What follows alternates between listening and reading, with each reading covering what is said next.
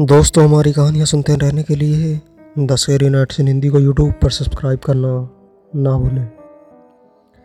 ये कहानी मेरे साथ घटी एक सच्ची डरावनी कहानी है।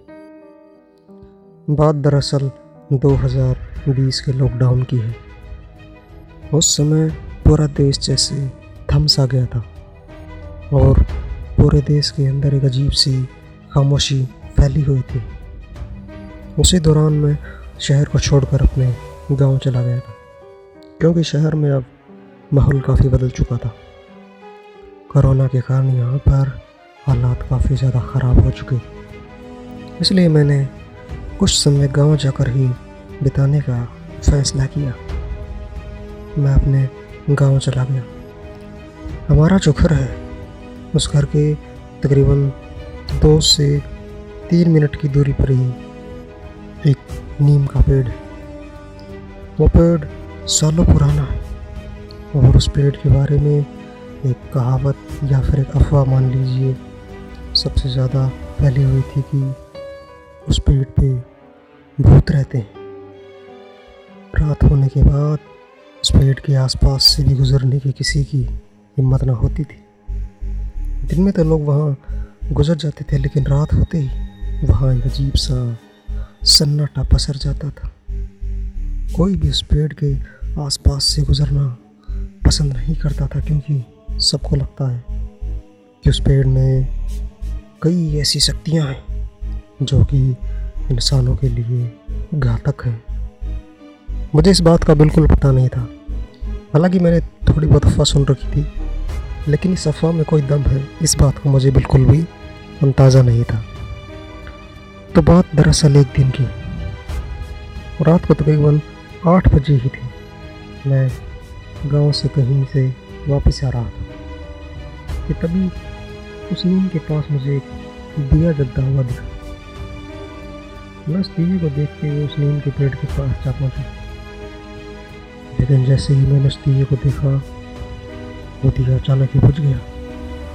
और घनघोर अंधेरा, जो वहाँ पहले ही था, और भी ज़्यादा काला हो गया। एक अजीब सी खामोशी वहाँ चारों तरफ़ पसरी हुई थी। एक अजीब सा सन्नाटा महसूस किया जा सकता था कि तभी नीम के पेड़ के ऊपर से मुझे कोई बैठे दिखा। उसकी आँखें लाल थीं और वो मुझे देखकर एक अजीब सी ढंग से हंस रहा था, क्योंकि उसकी लाल आँखों से निकलने वाला प्रकाश थोड़ी सी रोशनी फैला रहा था। मैं उसे देख कर हैरान हूँ और मुझे अब ध्यान आने लगा कि आखिरकार लोग यहाँ क्यों नहीं आते। उसने मुझे देखते हुए नीम के पेड़ से छलांग लगा दी। मैं तुरंत वहाँ से पीछे हटा, लेकिन उसने देखते ही मेरी गर्दन पकड़ ली और एक पूरे ज़ोर से मुझे उठा के दूर फेंक दिया, जिससे मेरे शरीर पर कई सारी चोटें तो आई थी, लेकिन मैं भी अपने होश में था। मैं तुरंत उठ खड़ा हुआ और बोला कि तुम कौन हो? उसने कोई जवाब नहीं दिया। लेकिन मैं नीम से काफ़ी दूर गिरा हुआ था और वो नीम के आसपास ही चक्कर लगाने लगा। मुझे पता चल गया था कि वो नीम से आगे नहीं आ सकता। मैं तुरंत वहाँ से भाग खड़ा हुआ। वो भागते भागते अपने घर आ गया। लेकिन मुझे वो सपनों में दिखने लगा। वो सपनों में आता और मुझ पर हमला करता और मेरी नींद टूट जाती।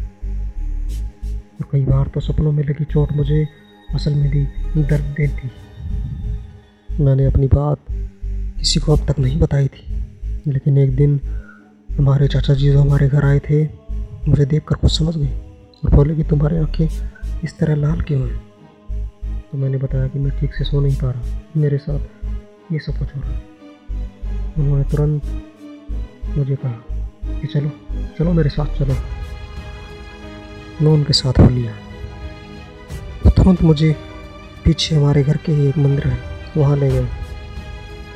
तो पुजारी ने बताया कि उस महात्मा का इस पर प्रभाव पड़ा है और वो सपनों में इसके आ रही है। मैंने कहा हाँ ऐसा ही हो रहा है। उन्होंने कहा, वो आत्मा बहुत शक्तिशाली है। उसको डराना, धमकाना बिल्कुल संभव नहीं। इससे अच्छा ये होगा तुम उस पेड़ के पास जाकर माफ़ी मांगो। और सात शनिवार वहाँ पर कुछ मिठाइयाँ रखो तो शायद वो तुम्हें माफ़ कर दे। अगले ही दिन शनिवार था। मैंने वहाँ जाकर दिन में माफ़ी मांगी और तकरीबन शाम को छः सात बजे मिठाइयाँ वहाँ रखनी शुरू कर दी। उसी दिन से वो मेरे सपनों में आना बंद हो गया और मैंने सात शनिवार ये कार्य किया और मुझे डर से मुक्ति मिल गई। दोस्तों, ये कहानी राजीव के साथ घटी थी और उन्होंने हमें लिख भेजी है। राजीव मल्होत्रा, जो कि गुड़गांव के रहने वाले हैं, उन्होंने हमें ये कहानियाँ भेजी हम उनका शुक्रिया अदा करते हैं। और आप भी the scary nights in Hindi को यूट्यूब पर सब्सक्राइब करना ना भूलें। तब तक के लिए अलविदा दोस्तों, मैं हूँ कहानीकार सुनील।